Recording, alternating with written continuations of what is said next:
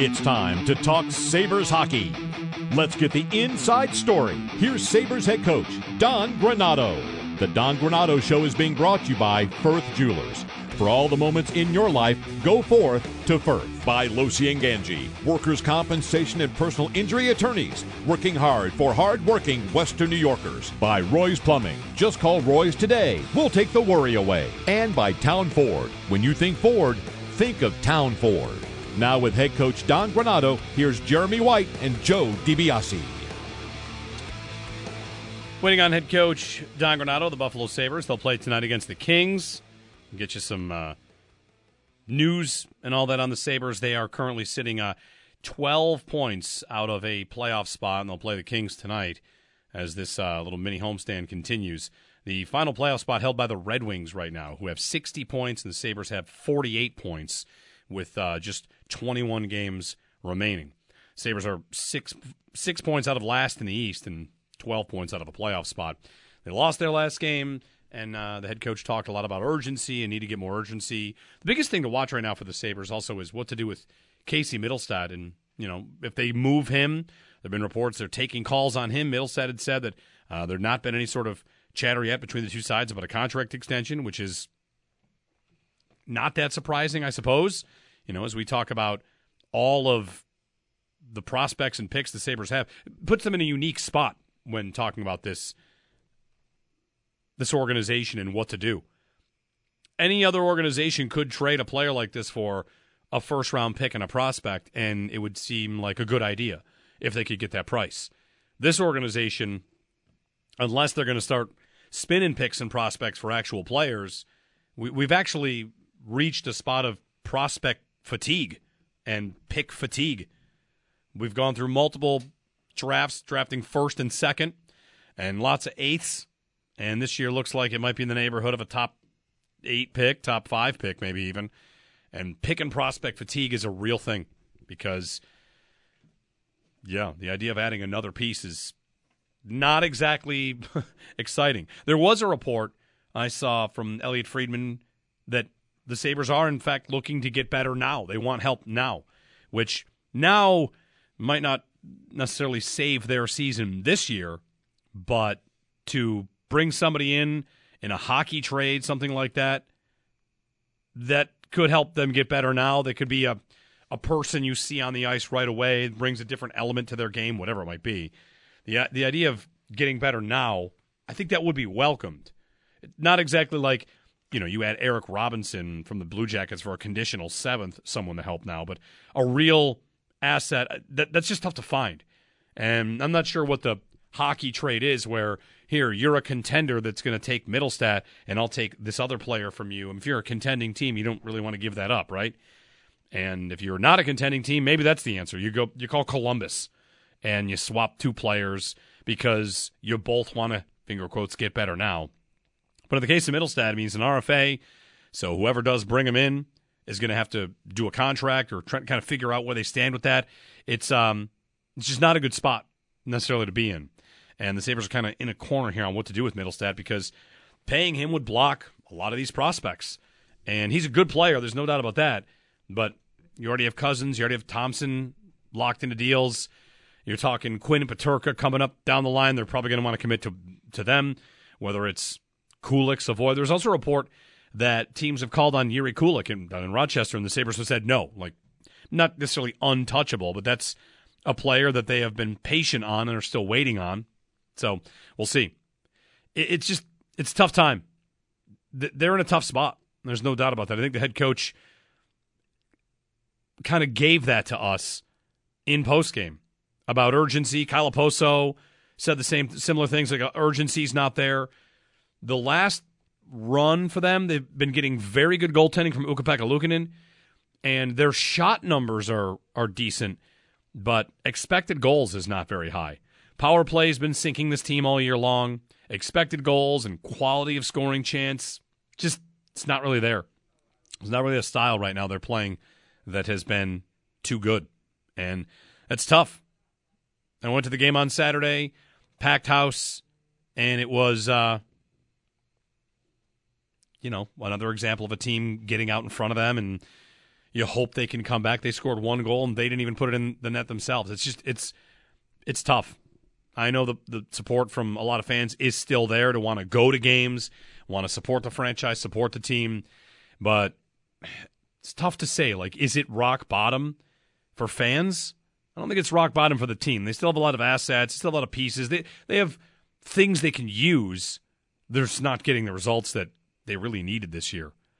This was a year where Kevin Adams said their Stanley Cup window opened, and they were trying to make the playoffs. And right now it looks like they will not come close. Who knows if they get to 80 points a year after getting up over 90. So they are in tough a bit right now, and they have a chance to try and finish strong and put some good things together, find the answers to some of their problems, and we'll see what happens at the deadline, which is less than a month away, and Mittelstadt will be the big name to watch, of course. So with that, we'll get to Sabres head coach Don Granato to talk about all this. Don, good morning. Good morning, Jeremy. Well, I just could kind of laid out before we brought you on that things seem kind of tough right now. Your tone after Saturday talking urgency for this team and for this group, probably not a conversation you want to have about a lack of urgency from your group. Yeah, and in particular, the other night, we I think the shot attempts favored us. It was 40-20 after two periods, and so through two periods, you know, that was the number. But were we getting to the net? Was there enough grit to the net? Determination around the net, you know, those sorts of things. So it's you're close, but close is not good enough. And it's you know, that's the frustration. It's right there. It's just you know, the finality of seizing that. So it's not been awful by any means, other than the result itself, which we obviously, you know, you don't want to lose a hockey game, but you know, that process is right there for you. It's 80% good in that situation, and you're not finishing it. When you say, like, you know, the shot numbers are up and guys aren't going to the net, how do you drive home that message? Do you feel like the numbers in terms of shot attempts are high, but the quality might not be high because players are settling? And in that spot, like, I wonder how difficult it is for a player, because a lot of times you're going to preach pucks to the net, and firing it from distance is one way to get pucks to the net, but you obviously want to make sure that there's somebody else there. Somebody's got to go to the net for the puck that you send to the net. It's if you look at the other day, we did have guys around the net in front of it. I don't think the timing was there. It is a challenge. It is you know, you have to. It goes low to high to the defenseman at the point. There is a timing to it when that shot. You know, he's contending with a guy that's trying to block the shot. He might have to shoot. You know, even some cases you're shooting a little bit wide of the net, waiting for a redirect to the net. So it's collective reads that I think can be improved on, or could have been a little better in the game the other day. I don't think it's in you know, we had willingness, but in spurts, I would say, not the consistency. So it wasn't an all-out epidemic of not going to the net. We had guys there. Again, the trick is the perimeter. If you look at events, you know, analytic events before goals, there is a lot of perimeter play. So there's a need for that if you're going to score goals. It's just getting off the perimeter at the right time, to the front of the net at the right time, in numbers, in layers. And, you know, when we're on our game, that happens. When anybody's on their game, that's what's happening. And, you know, we weren't there the other night, obviously, and didn't score enough. And, you know, the Dallas game, you know, where we had 40-some shots, I mean, you look at the number of point-blank shots we did have, you know, those outright should have been enough with the guys we had shooting and you know, dead in the middle of the rink. But, yeah, it is frustrating. It's and you know, all you do is you keep demanding and keep pushing, and at the end you got to make sure it makes your guys better and they gain the experience of it. Sabres head coach Don Granato here on the Western Hotline as we chat about tonight's game and going forward. Don, on Saturday afternoon, I was on the power play. You guys have had trouble on the power play all year. I want to ask you about a couple of plays that I hope they're not too specific, but I thought I saw something happen twice. First period, Jeff Skinner kind of walks in and plays it back to the point. I think he's expecting Dylan Cozens to be there, and Cozens had come off the wall, and it clears the zone, kind of like a self-imposed clear. And then later on in the game, Mittelstadt kind of did the same thing where he played it back to the point, but there's nobody there, almost like he's looking for someone. And I wonder if you're seeing this. Is there a breakdown of communication on the power play where one player's expecting a player to be in a spot and that player's not there? Yeah, I think in those instances, Jeremy, both players with the puck probably had some regret to moving it, okay, you know, in that direction. You know, we've been guilty of looking for a better play when we have a you know, when we're in a position to maybe attack the net directly and converge. I mean, you know, those guys you mentioned can't, you know. Others should converge when they're attacking the net. But I think on those plays, you know, I think both players would probably tell you, you know, they regretted doing it because they had a little bit, they were not under the pressure maybe they felt in the moment. So when it comes to the power play, what answers? What's next? What's the next stage? It's been something that's been. I mean, I want to say kind of sinking your chances for quite a bit. 5-on-5 play, some of the numbers on, you know, shot attempts and expected goals are respectable and good and in the middle, but the power play has been a consistent issue. It has been. You're absolutely right, and it is. There's still been chances generated on it, as you saw. I mean, Peterka had an unbelievable chance. You know, there were others. We had multiple chances generated, but again. It goes hand in hand with your I think with your psyche, your mentality, with feeling good. You know, there's a rhythm and a momentum to it. You know, when a goal scores, and you know that's what you've got. A group of goal scorers typically on your power play start feeling good. They're shooting with a little bit more calm or confidence in their game, and I think for us, we're still pressing in that regard. You know, trying to score the perfect goal and place it in a 3-inch by 3-inch spot instead of just, you know, trusting that you've trained long enough and hard enough that your instincts will pick that spot for you. Just grab it and rip it. So I think that's a big part of it. A couple personnel changes. I thought the addition of Greenway on there for a net front presence and you know Okposo on the other unit for the same reason. Has opened up more space, and now it's, you know, realizing and taking advantage of that space. Like you mentioned, the two plays where we could have taken it to the net, taking it to the net more in those situations. So there's still, you know, with personnel changes, you know, still a bit of an evolution that you're trying to speed up. Sabres head coach Don Granato, what's the latest on Owen Power? We know he went off for imaging. He's going to be out today for certain and probably the next few games, unfortunately. I haven't talked to medical this morning on it. Did get, obviously, the reports yesterday through the day. But it's going to be, you know, not long-term, but probably at least a week and maybe a couple. But I'll confirm that later today. How have you thought he's played this year for you, Power, in his as he, you know, continues his career, signed a big extension, you know, more is expected of him because of that, but he's still a very young player. How have you liked Power's game for the most part? Well, he's obviously a little bit like our team. He's struggled at times, but you see the underlying talent. And, you know, I think he's given us some really, really good moments, really, really good games.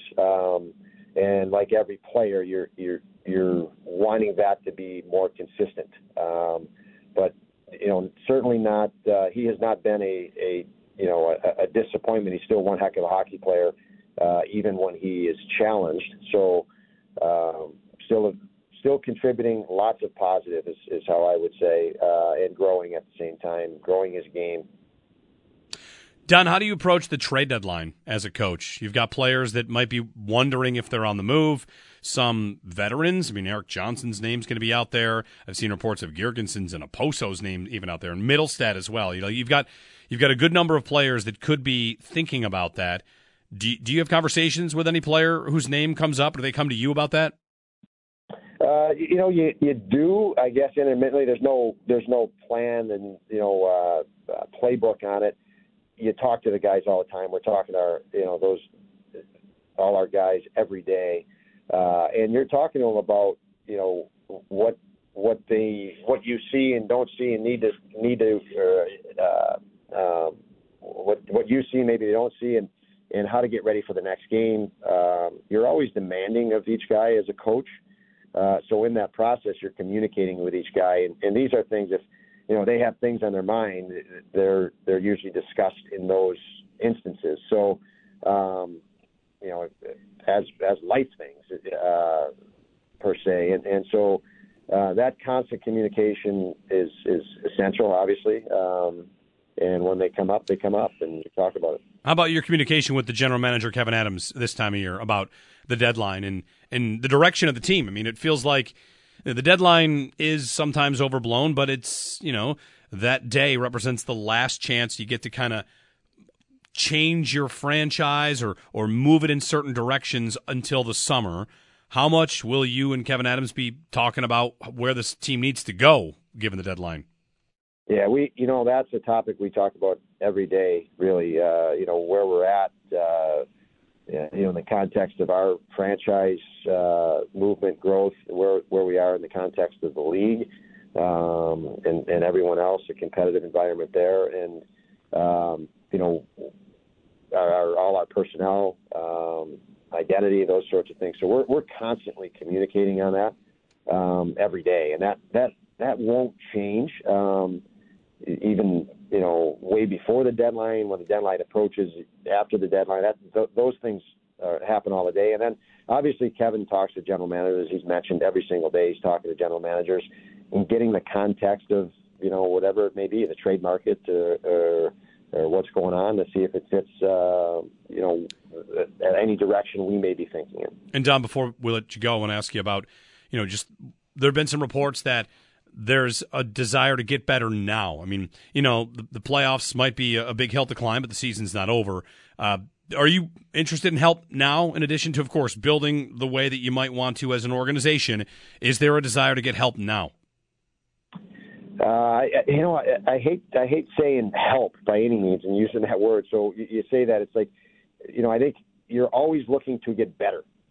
So, I know that's the case. We are looking to, for ways to get better. And that means, any move, is it making us better? Is it moving? Is it going to move us in the direction, faster the way we want to go? So I hope that answers your question, but it's more of how we process it. Sabres and Kings tonight from KeyBank Center. Don, thanks for the time, and best of luck this week. Okay. Thank you, Jeremy. Appreciate it. Sabres head coach Don Granato, brought to you by Firth Jewelers. For all the moments in your life, go forth to Firth by Lossi and Gangi, workers' compensation and personal injury attorneys, working hard for hardworking Western New Yorkers. By Town Ford, when you think of Ford, think of Town Ford. And by Roy's Plumbing, just call Roy's today. We'll take the worry away. 803-0550, 1-888-550-2550. A little bit of a debate raging on the old Twitter about Gabe Davis. Maybe not much of a debate, but a good conversation about what we're about to step into. We'll tackle some of that. We'll get some thoughts on the Sabres, too, going forward. We got Paul Hamilton coming up at 9 to preview tonight's game. We got to preview the hot dog. There's a hot dog. It's the year of the hot dogs. Josh, what if I told you I met my super secret hot dog source? We've had somebody sending us the hot dog of the game hours before doors open each and every game. I met the hot dog source. That is incredible. I mean, that is a he's a hero in disguise. That's right. And he's not the person we deserve, but he's the person we need in this year of the hot dog. That's how the superhero sayings go, right? Yeah. Like, not the hero the city deserves, but the hero the city needs. Yes. That's something like that. Something like that. Yeah, you'd think like someone in my position, like, oh, you must have a lot of connections. That's right. People send me the hot dog of the day ahead of time. That's That's kind of Paul I've got around here. 803-0550, an LA dog tonight. Likely a like a street-style dog. Well, we'll see. On Gabe Davis when we get back. I got a question about it. Someone wrote to me, you know, how are we going to feel? And I think I'm firmly in a spot on how I feel about it going forward. With due respect to the player, to the plan, we'll get to that. Because that's going to be the first domino. Before the receiver train goes anywhere, one train is likely to leave, the Davis train. He's had a good run. We'll talk about that, get some calls. I mean, give your thoughts on that. How are you going to feel about Davis leaving, which I think is a big, big favorite to happen. 803-0550 to join us on WGR.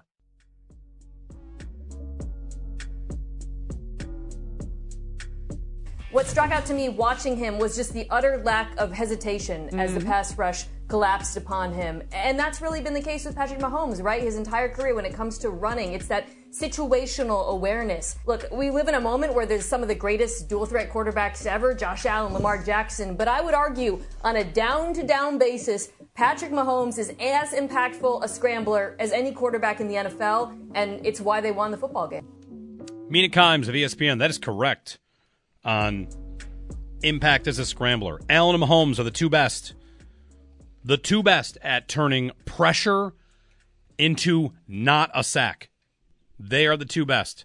The sack percentage, the stats went out at the end of the season, saw the number that the five best quarterbacks at not getting sacked are Allen, Mahomes, Tua, they were all McVay system guys, maybe Purdy. It was all the McVay Shanahan offense and Allen and Mahomes. And it's because Allen and Mahomes are the two best at evading pressure, evading sacks. So while Mahomes is not thought of as the running quarterback that some of the others are, in terms of evading pressure, he's as good as it gets. He and Allen are the two best. 803-0550. Speaking of the Chiefs, Jeremy White with you. Joe took off. He'll be back in tomorrow. Josh Schmidt producing. Speaking of the Chiefs, I got a question via Twitter, and I like this question. It feels like the first big domino to fall for the Bills, and the first big clear move to something else that we will see from them. We know Hyde and Poyer are gone. We know that's going to happen probably, right? Like Hyde doesn't have a contract. Jordan Poyer, that tandem is going to be broken up. We fully expect that. They've got free agents, and Poyer is under contract. They could save money if they cut him. We'll see what the change happens at safety. But the really big one is going to be Gabe Davis.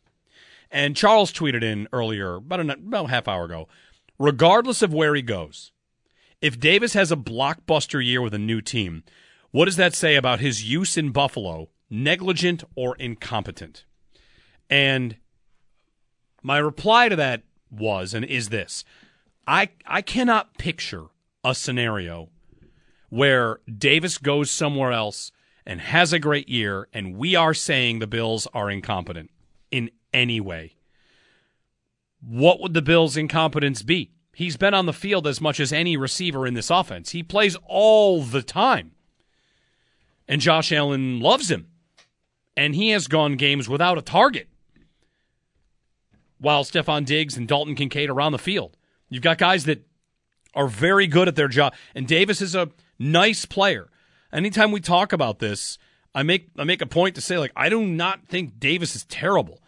And even throughout this season, as we went through November, December, it was, I think they're going to need Gabe Davis if they're going to be at their best. And when he got hurt, to me, that was, you know, sometimes the offense looks like it still works, but you want your full stable of weapons. So Davis leaving for Trent Sherfield was a problem. And Davis has value, and he'll hit the market, and I don't care where he goes. I will not. I have a tough time believing I will get to any sort of regret, because what the Bills need to do, the best scenario for the Bills, is forget about the first-round receiver. The first-round receiver is going to hopefully take them to a place that they haven't been in a while, which is to have two studs. And an ideal world, they draft a fourth-round receiver, and they get Gabe Davis. That's the game. Gabe Davis, for the Bills, has been a tremendous draft pick, a great pick, who came in as a rookie and started contributing right away. cheap. Those contracts are so cheap, it's not even funny. To get a receiver that can give you what Gabriel Davis did as a rookie and in his next 4 years, it is nuts. His cap hit in his rookie year was $780,000. His cap hit last year was 2.9. In 4 full seasons, you paid him $4 million. A fourth-round receiver to do that for you is jackpot. Gabe Davis made $4 million as a receiver on this team. Total. What you can't do is pay him 11 for 1 year or 30 for 3 years. It just doesn't make sense. The Bills need to do, at receiver, of course, what they've done at defensive end, which is say, like, that's a really expensive position, right? They go out and they hire, they get Leonard Floyd as a hired gun for $9 million and Mario Addison. It's expensive to get defensive ends to come in. It's also expensive to get wide receivers. Every receiver idea you're going to see that you might like is, well, what about Marquise Brown? Spotrack's market value is like $14 million. Well, Michael Pittman, $22 million. T. Higgins, $19 million. Like, these are big numbers. It's also the case to draft a wide receiver. For some of these teams, you're going to see this coming up. You're going to see that the Georgia tight end coming out, Brock Bowers, is a great prospect, next awesome tight end prospect. If you're just doing the numbers of it, if you draft Brock Bowers, by the time you get to his fifth-year option, you are not saving much money. You are paying him like one of the best tight ends in football. Positions that have lower franchise tags, what that means is you get less value out of the draft. Wide receiver, quarterback, these have massive franchise tags. Massive numbers. To get a middle-of-the-road receiver, you're paying decent money. And to draft one is to just score majorly. When the prescription is we got to find some cheap labor and some cap savings, you draft defensive line and receiver and quarterback. Like that's a place to save money. So Davis goes to the Chiefs and puts up 10 touchdowns. I don't care. I'm not gonna think about it. The only way the Bills could look bad in all this is if they slow play receiver again. They go bargain bin on receiver and don't draft it and sign, you know, your Sherfields and your Hardys again. It's not their fault. They are like $1 and $4 million receivers, and that's where you had to hunt for a while if you're not going to draft one. Think about that. Like, think about the value you got on Gabe Davis's contract, which for 4 years since being a rookie, the Bills paid him $4 million. And Deonte Harty got $4 million last year. Free agent receiver that you're going to try, $4 million. Jackpot hit in the fourth round, $4 million.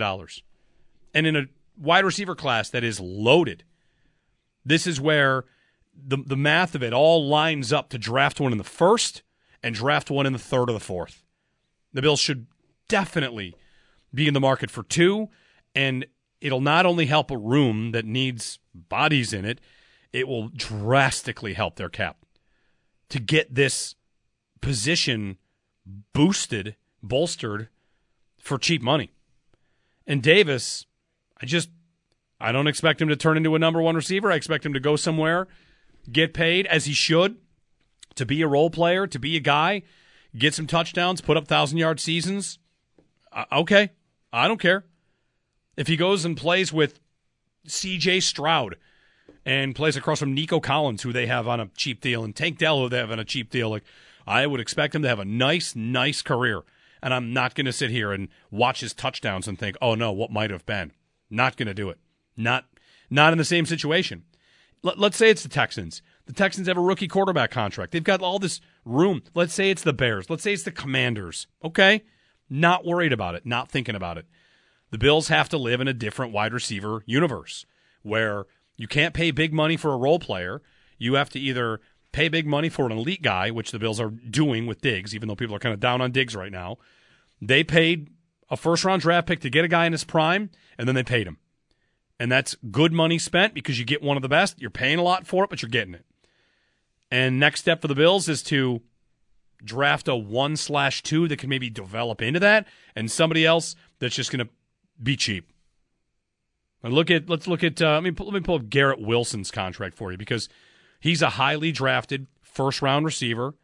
And how much money is Garrett Wilson making? Garrett Wilson took 1 year to be considered the best rookie receiver in football. His cap hit last year was 4.6. Deonte Harty was 4.5. Garrett Wilson, the same amount of cap hit as Deonte Harty. Look at the difference between drafting a receiver and signing a receiver. There is unbelievable value in drafting one. It is one of the most expensive positions. It's not just that it's fun to talk about, it's sexy, we like the train horn for the wide receiver train. It is good business. And for the Bills, they love Davis. And it was just not good business to bring him back. Even if you're signing him for $8 million, that is a big number when you could try to duplicate what he can do from a rookie and pay half of that 1 year total over 4 years. So I'm not thinking about it. If you think this is a Jordan Poyer scenario where Poyer went out and tested the market and came back and signed for cheap, that could happen. That number has to be so low for me to make sense. It has to be the Hardy number. It has to be $4 million. And for Davis to go out and come back for that, I mean, that seems really low. For a guy, again, Spotrac puts his value in the neighborhood of about 10. So it's not to trash Davis. It's not to say he's no good. I think he is good. He'll be useful somewhere. But the Bills' cap situation, it does not line up. The math doesn't make – you can't make the math work to pay Davis. So, will I regret it? No. I can't envision a scenario where the Bills regret letting Davis walk if he's making $10 million a year. Just keep drafting receivers until you get his replacement. You can aim higher, and you wouldn't even be in trouble if you drafted the exact same guy. I would take it 100 times out of 100. With a fourth-round pick – that costs you $4 million putting up those kind of numbers in a passing offense with Josh Allen and somebody else carrying the load. Like, that's a jackpot. So get a time machine, go back, and draft Gabriel Davis out of UCF. That's a win. But you just can't sign him. So I don't care if it's the Chiefs, it's the Bengals. There's no place you can tell me he signs, I'd be scared. The Jets, the Patriots, the Dolphins, I'm not going to worry about it. It's just the nature of it. 803-0550. Ben in Amherst. Hey, Ben. Morning. Good. I feel like we've been kind of having a variation of the same conversation for 5 years now. And, I agree. Draft a receiver in one or two. I think obviously it helps. But this conversation's so omnidimensional. And I feel like no matter what we do, no matter who we draft, no matter who we trade for, no matter who we sign, no matter who we bring onto the coaching staff, I just feel like we're never going to get past Reid and Mahomes. And that's just kind of where I'm at. I mean, this is great to talk about, yeah, during the off season as we ramp up. But at the end of the day, I don't think any of it's really going to matter. It's a tough spot to be in, Ben. They're fresh off another win. I get it. They've made the plays. The Bills haven't, I know. But, I mean, the Bills are not going to give up. Nobody's going to give up. I saw Mike Florio today suggesting Kyle Shanahan might need a fresh start soon. Like the Niners should give up on Kyle Shanahan. It's pro sports. It's competition. Somebody's in your way. Sorry. If the Bills are going to give up, they're not. They're not going to give up. Josh Allen's not going to give up. I don't know. If you feel that way, I there's nothing I can do for you. I'm not saying it's irrational. It's the reality. These guys are in your way, and they're not going anywhere. 803-0550, 1-888-550-2550 to join us. Get a call in on the other side as well. They've been lucky. And good, but also lucky. And good. Do you know that Patrick Mahomes has the Super Bowl record for fumble recoveries now? That's right. Why does he have everything? Patrick Mahomes has the Super Bowl record for fumble recoveries. That means he's not secure with the ball. Well, you play in a lot of Super Bowls. That's going to be something that happens. We'll get a break in 803-0550. If you're on hold, stick with us. On Davis, the first big domino, wherever that ends up, It'll be juicy to talk about, but regret, I just don't see it. I don't see it in our future. 803-0550 to join us. Jeremy and Joe. Joe took off. He's back tomorrow here on WGR.